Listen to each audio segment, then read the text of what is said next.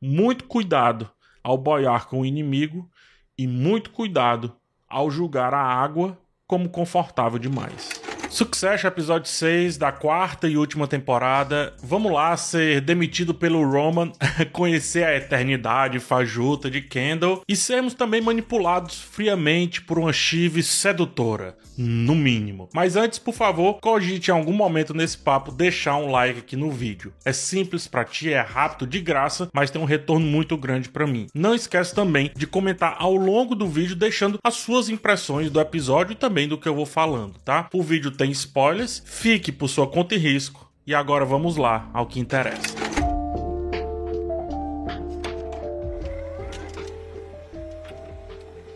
Eu acho fascinante a capacidade que Succession tem de ser sutilmente episódica, enquanto com muito cuidado também vai explorando os grandes temas da narrativa principal da temporada. Esse episódio é mais uma prova cabal dessa habilidade. Temos apenas um problema central que orienta toda a trama o lançamento da Living Plus. Porém, ao mesmo tempo, há diversos conflitos individuais que traçam diferentes perspectivas em relação a esse problema específico, ao passo que também o grande dilema da temporada, a morte do Logan, influencia diretamente todos os aspectos individuais, quanto também o panorama geral, sendo então usado a favor ou contra os personagens em diferentes momentos de suas atuações. É impressionante olhar essa temporada como um todo. Impressionante. A trama desse episódio, e acho que da temporada como um todo, me faz lembrar um pouco daquelas histórias de fantasia em que há um poderoso objeto mágico e como algumas pessoas não conseguem manipular, não conseguem suportar todo esse poder que o objeto emana e acaba, portanto, ferindo o seu portador momentâneo, né? Eu enxergo o Logan exatamente desse jeito, sendo um objeto poderoso, um objeto mágico poderoso que se partiu em vários pedaços e cada filho lida com esses fragmentos de maneiras bem diferentes, bem distintas. Acho que mais do que isso, os irmãos começam a usar uns aos outros para de fato se protegerem da reunião desses fragmentos deixados, ou seja, evitando que esses fragmentos se reúnam novamente. E ao mesmo tempo possam, a partir de cada um desses fragmentos, trilhar o seu próprio caminho, um caminho individual, mostrando que, por mais que sejam da mesma família, do mesmo sobrenome, são seres completamente diferentes, com pensamentos, vivências e emoções que os conduzem para objetivos parecidos, mas apenas parecidos. Afinal, nem tudo que reluz é ouro,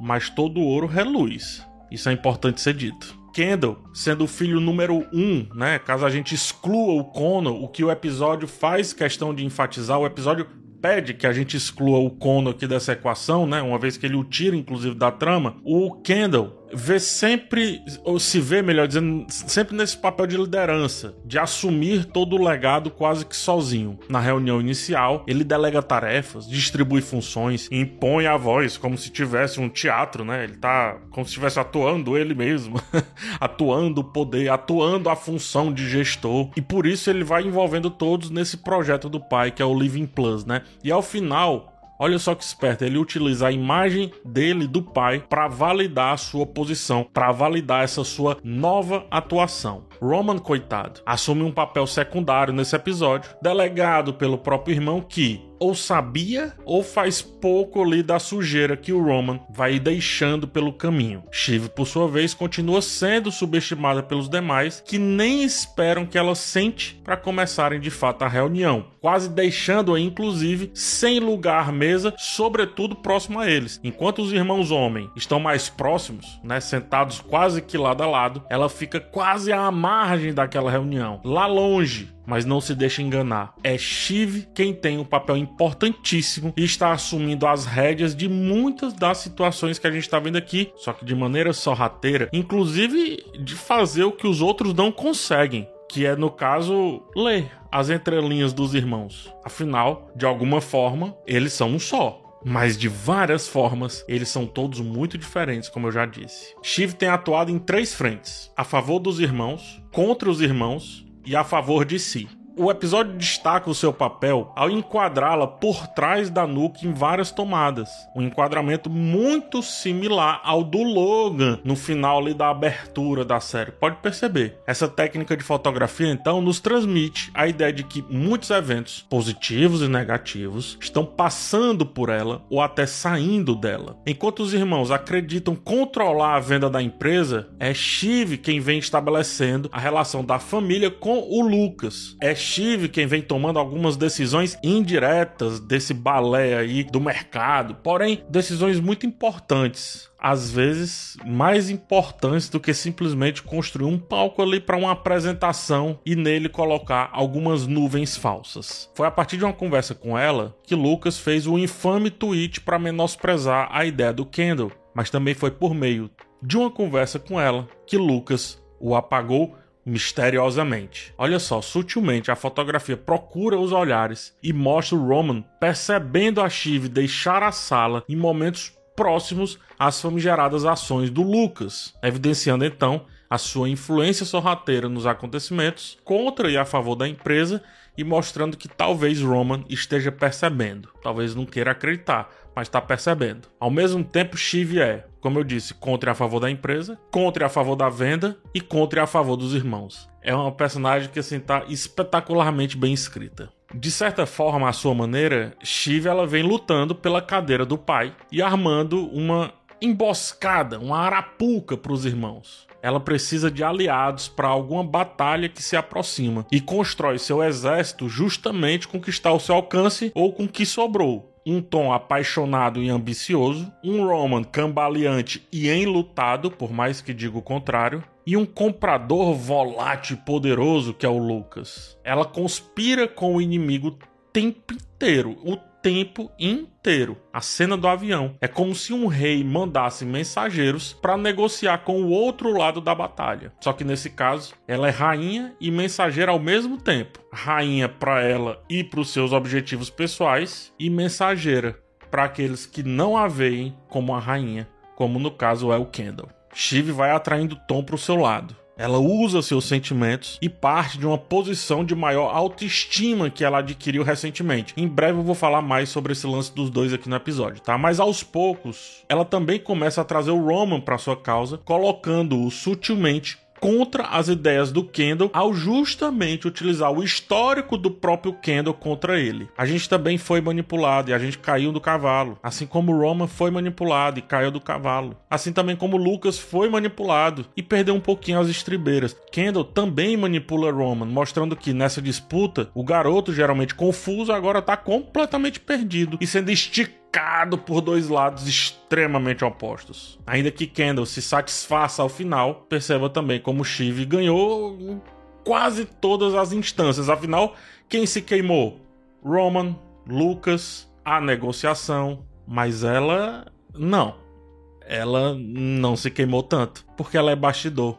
Já que não deixa ela sentar à mesa, ela toma café sossegada a estratégia de Kendall funciona. Embora de forma desajeitada, deixando rastros que podem prejudicá-lo no futuro, né, como a edição do vídeo lá feita pelo Greg para se adaptar ao seu discurso emotivo, sentimental do lado do Living Plus, mesmo assim a manobra proporciona um alívio momentâneo, colocando-o então como protagonista da empresa perante o mercado, cuja volatilidade pode sim em breve levá-la a um outro rumo, mas agora ele é o ouro daquela situação, ele é o cara. O Roman perdeu esse navio, passou na frente dele, talvez não é, nem que ele não viu, ele viu, só que ele foi retirado, né? então ele não usufruiu dessa imagem que agora o Kendall usufrui muito bem. A gente esperava que a apresentação fosse um desastre. Um desastre digno lá do episódio do, do rap bizarro. Um desastre típico de Michael Scott em The Office, mas não foi. Vamos lembrar da primeira temporada. Quando ele, o Kendall, trouxe comediantes para fazer um discurso. A gente sabia que ia dar. ia ser bizarro e tudo, mas o Logan não deixou a gente ver essa bizarrice baseado agora nesse episódio, será que Kendall não teria também sido aceito pelo mercado lá no começo da série? Por muito mais breguices, outros nomes aí já foram aceitos pelo mercado. A fotografia no momento do Kendall subindo ao palco é muito parecida com a do filme Jobs, por um motivo muito óbvio, cara. Tirar o iPod do bolso, né, aquele bolsinho pequeno do jeans, parece uma ideia genial hoje, uma ideia genial para vender MP3 player, mas no fundo é só uma ressignificação de algo banal que foi abraçado por fãs e pelo mercado, justamente pelo teatro que foi montado por esse cara um dia lá atrás, lá no passado. Esse negócio que o mercado ama do mundo empresarial foi, é e cada vez vem sendo mais assim um grande teatro para inglês ver. Assim como é o projeto Living Plus, a ressignificação do lar de idosos, baseados nesse caso aqui em promessas fugazes, mórbidas e mentirosas. Quem comprou o iPod para um bolso inútil ser útil é a prova máxima que todo dia um idiota e um esperto saem de casa, e algumas vezes esses dois se encontram. A apresentação de Kendall conseguiu atingir diferentes aspectos que são considerados, né, que são conhecidos aí por agradar o mercado. Ele foi brega e causou vergonha alheia, assim como Steve Ballmer gritando developers lá todo suado no palco enquanto promovia a sua Microsoft. Ele foi sentimental, como Howard Schultz falando que a Starbucks deveria voltar às suas origens. E ele foi muito clichê clichê e senso comum, como a maioria das coisas que precisam passar alguma segurança para esse tal mercado. Kendall acerta em cheio a adotar todas essas abordagens. É exatamente assim que o mercado gosta: brega, sentimental, clichê e culminando em números exagerados. Coloque tudo isso num, num dispensa, misture e tá tudo certo. Fórmula perfeita. Isso é o que atrai o dinheiro e isso é que atrai o interesse dos investidores. Se as previsões não se concretizarem, pode-se argumentar que eram apenas estimativas. No entanto, se elas funcionarem, o dinheiro investido acabará gerando mais dinheiro. Afinal, não se engane. Só e somente só o dinheiro tem poder de criar mais dinheiro. Quem acha que é o trabalho, boa sorte aí tentando ser livre um dia. Ou vai me dizer que o trabalho liberta?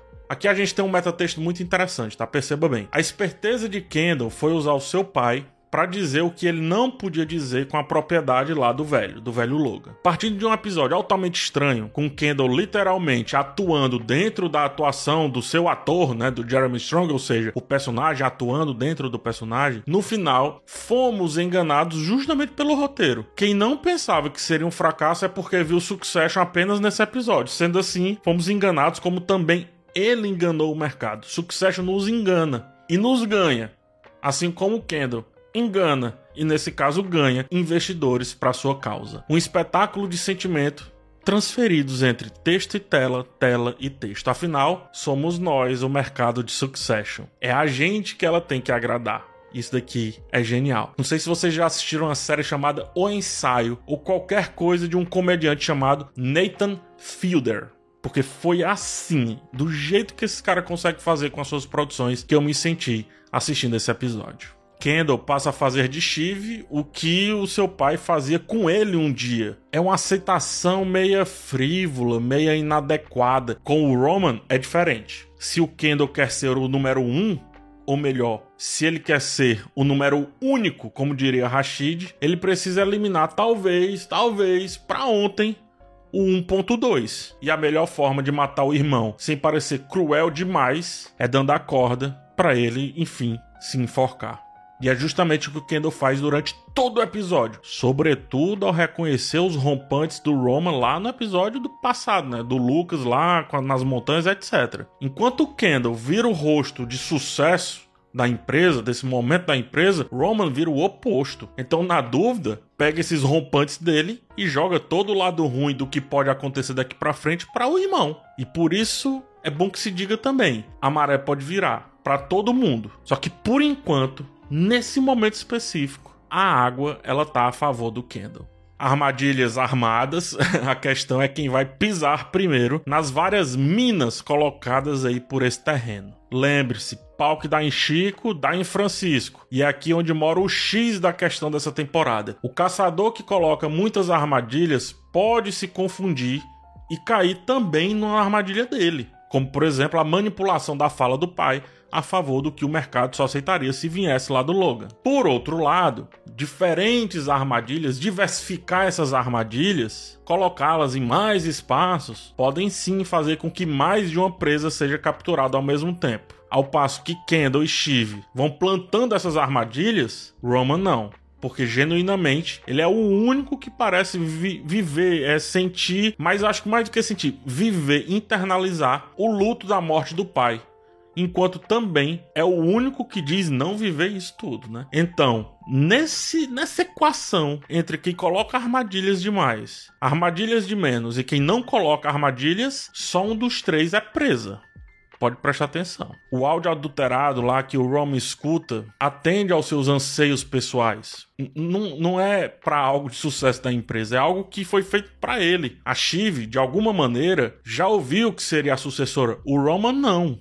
Ainda que não, né, não tenha sido concretizado que ela tenha virado a sucessora de fato, e o Kendall também já ouviu, também não virou, o Roma ainda não teve esse gosto e nunca mais terá. Sendo assim, ele quer o poder do pai para si. Ele quer o poder do pai para virar o pai. E assim ele vai conseguir preencher os vazios deixados por ele, né? Pela morte lá do velho Logan. A Shiv, ela quer o poder do pai porque nunca o teve de fato, é diferente. Ela apenas provou daquilo ali. Então ela quer ver se o menu degustação inteiro é realmente o que promete. O Kendall, aí é super diferente. O Kendall, ele quer ser o poder do pai. Não é ter, não é ser o poder do pai. Por isso que ele consegue certo sucesso nesse exato momento. E também por isso que ele está atuando com o poder que tem. Ele fala assim: Eu não vou aceitar, não. É o mesmo que dizer: Me tratem como Logan, quando vocês nunca diziam não para ele. A Shiv por sua vez, ela vibra com o pedaço de poder que conquistou, aqui mais relacionado ao Lucas no momento, né? Por isso, a sua autoestima ela tá no máximo. E por isso ela faz jogos de sedução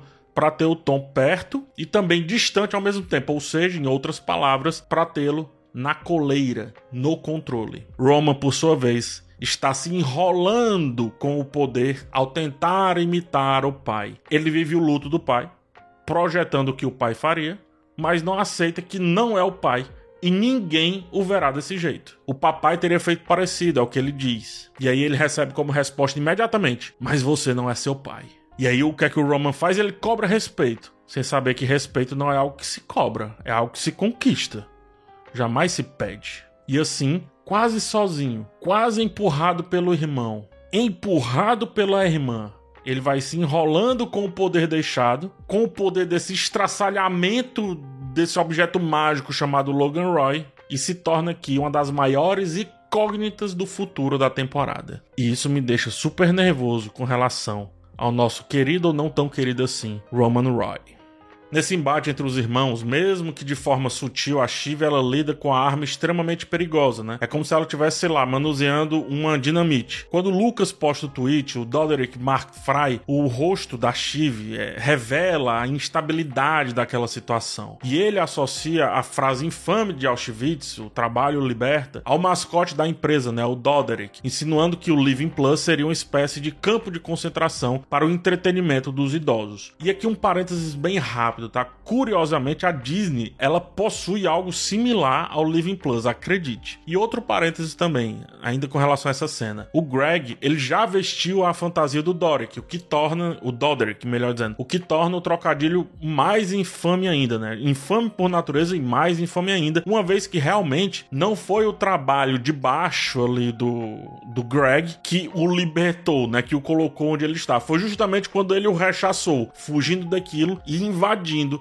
os espaços que agora ele domina. Mas voltando, tá? O desafio da Shiv é gerenciar a volatilidade dessa dinamite que ela tem em mãos. Ela corre o risco de explodir em suas mãos a qualquer momento. Só que também pode direcioná-la para um destino que ela tanto almeja. Afinal, com essa dinamite, se ela colocar no canto certo, pode causar a explosão certa para ela. E o resultado disso, creio, será o resultado da temporada como um todo. Então, é bom a gente observar com muita cautela também falando sobre Tom e Shiv, como eu prometi. O jogo de sedução e controle que ela utiliza com Tom serve, nesse caso aí, até trazendo esse lance da dinamite, né? Para esse seu grande plano, mas também para uma satisfação pessoal. É isso que é interessante perceber aqui. Nada que ela vem fazendo mais é único exclusivamente para si, mas também é para si. Sexo é prazer mas também é domínio.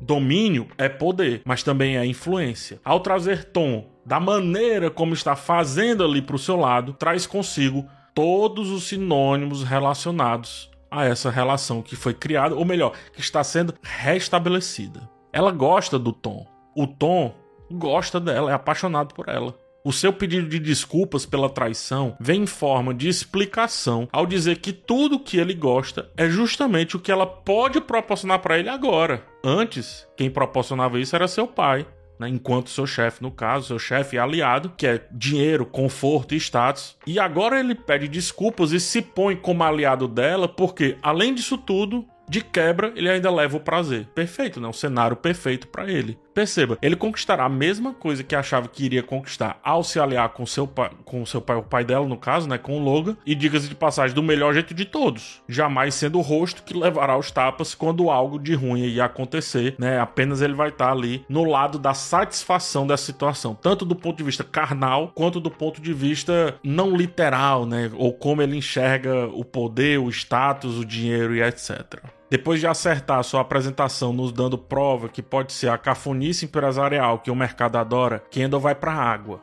A água tem sido tão central para Kendall sobre vários temas aqui ao longo da série que nesse momento específico é brilhante o uso dela. A história do garçom se afogando, o próprio Kendall quase se afogando em um momento complicado da vida, a banheira e etc. Enfim, dessa vez, porém, a água vem como um alto batismo, sentindo-se sei lá, finalmente o número único, né? Ele escreve o numeral 1 na areia e boia leve em águas calmas. Envolto ao mar, ele se satisfaz pela primeira vez daquilo que representou um dia sua desgraça. Kendall, ele tá envolto à sua história e todos os acontecimentos que viveu, transformando algo que foi ruim em minimamente confortável, que é o lance da água. E assim ele vai lidando como um bom burguês, né? Um bom burguês vive apesar de tudo que já fez de merda no, na sua vida, no seu caminho, em uma límpida plenitude, em uma certa leve plenitude. A questão é: o que está escrito na areia pode ser apagado por uma simples onda do mesmo mar tranquilo onde agora ele repousa.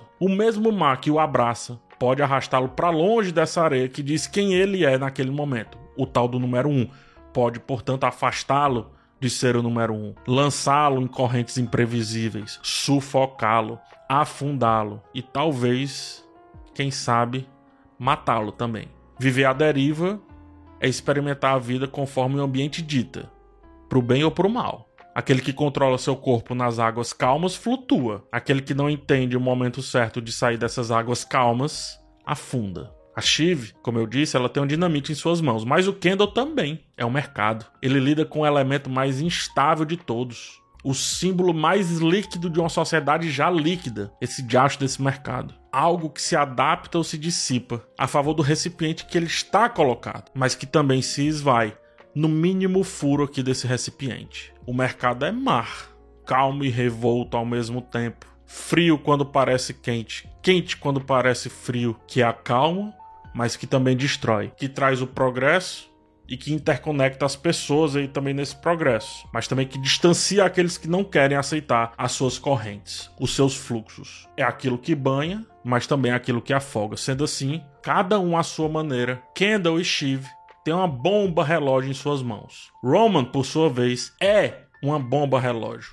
Tá evidente nesse episódio. Só que no final, tanto faz ser ou ter a bomba relógio. Se a bomba explodir, vai levar junto tudo que está ao redor. Por isso, muito cuidado ao boiar com o inimigo e muito cuidado ao julgar a água como confortável demais. Ou seria o contrário?